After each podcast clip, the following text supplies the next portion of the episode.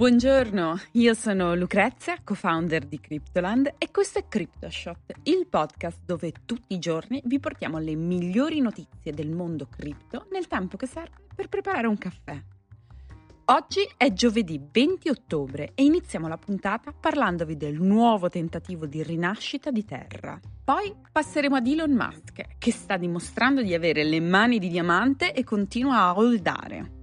Infine vedremo come il CEO della banca JP Morgan, che a parole si scaglia contro le cripto, in realtà sta promuovendo l'adozione delle criptovalute. Ma prima di cominciare vi ricordo che potete ascoltare CryptoShot tutti i giorni su Spotify, Google Podcast ed Apple Podcast. E se volete avere accesso ad ancora più contenuti, potete seguirci sulla pagina Instagram Cryptoland Podcast. Vi aspettiamo. Bene, cominciamo tutti piace ascoltare una bella storia di rinascita, dove dopo un momento difficile o un grande fallimento ritorna la speranza e c'è una ripartenza. Il protagonista della nostra storia di rinascita di oggi è l'ecosistema Terra, che in un modo o nell'altro sta cercando di risorgere dalle ceneri del suo crollo che ha bruciato in poco più di 24 ore 40 miliardi di dollari. All'inizio di questa settimana gli sviluppatori di Terra hanno rivelato un piano per resuscitare l'ecosistema. Si tratta di un programma di espansione che ha l'obiettivo di stanziare 95 milioni di token Luna, circa 248 milioni di dollari, per lo sviluppo dell'ecosistema Terra. La nuova proposta, denominata Terra Expedition, è una versione rivisitata del Mining Program e dell'Alignment Program per sviluppatori che sono stati definiti quando è stato lanciato il Network Terra. Gli sviluppatori hanno proposto di utilizzare il 9,5% dell'offerta totale di Luna stabilita al lancio della nuova chain avvenuta a maggio. Il programma di incentivi per il nuovo network durerà 4 anni e sarà gestito da un comitato eletto dalla community che avrà il compito di valutare il piano ogni 12 mesi.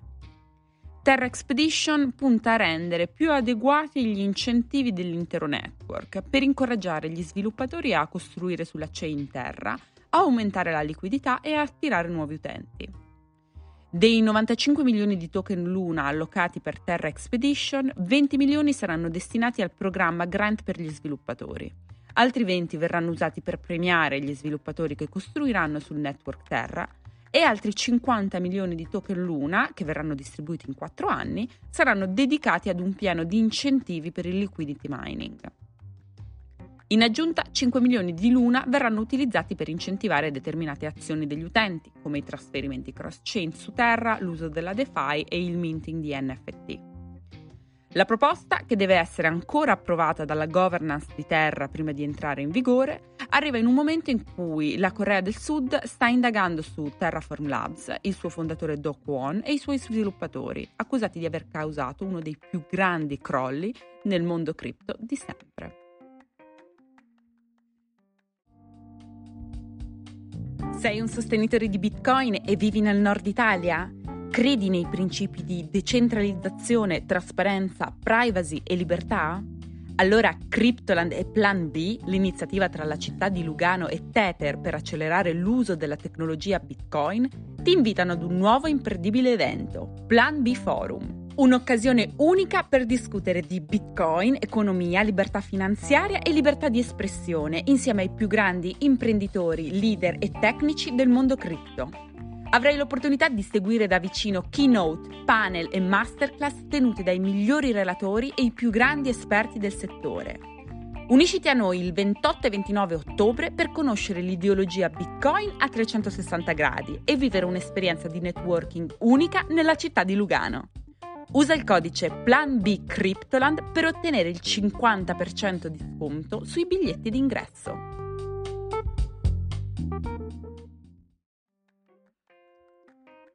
Continuiamo la puntata di oggi parlandovi di Elon Musk.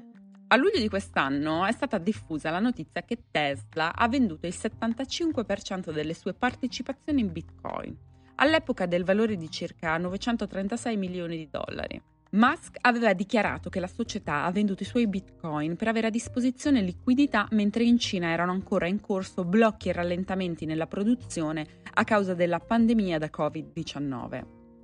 Nonostante quella vendita, Tesla è comunque rimasta una delle società quotate in borsa che detiene più bitcoin al mondo ed è seconda solo a MicroStrategy di Michael Saylor e Galaxy Digital Holdings. Ieri è stato reso pubblico il report sulle performance di Tesla nel Q3 del 2022 e abbiamo notato con piacere che le partecipazioni in Bitcoin dell'azienda di veicoli elettrici sono rimaste invariate rispetto al secondo trimestre di quest'anno e Tesla detiene ancora 218 milioni in Bitcoin. Sembra quindi che il piano di Musk di acquistare Twitter e la successiva battaglia legale per ritirarsi dall'accordo non abbiano intaccato la posizione dell'azienda sulle criptovalute. Sotto la guida di Musk, l'azienda automobilistica da gennaio ha reso disponibile per l'acquisto in Dogecoin la sua gamma di merchandising e dopo Tesla anche SpaceX ha seguito l'esempio a maggio. Uno dei prodotti più recenti venduti da Tesla era un fischietto in edizione limitata che poteva essere acquistato esclusivamente utilizzando Doge per una cifra di circa 60 dollari, che ovviamente è andato sold out in poche ore. Concludiamo la puntata di oggi cercando di fare un po' di chiarezza su tutti quei grandi capi di istituti finanziari che sparlano del settore delle criptovalute. C'è un detto che dice chi disprezza compra e nel caso di Jamie Dimon, il CEO della mega banca americana JP Morgan, è proprio vero.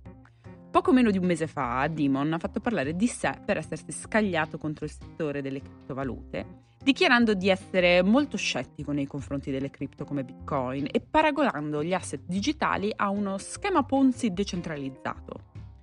Ma questa non è stata ovviamente la prima volta che il CEO di JP Morgan ha parlato male delle criptovalute. Nel corso degli anni, Dimon ha definito Bitcoin una truffa, una riserva di valore terribile e l'oro degli sciocchi.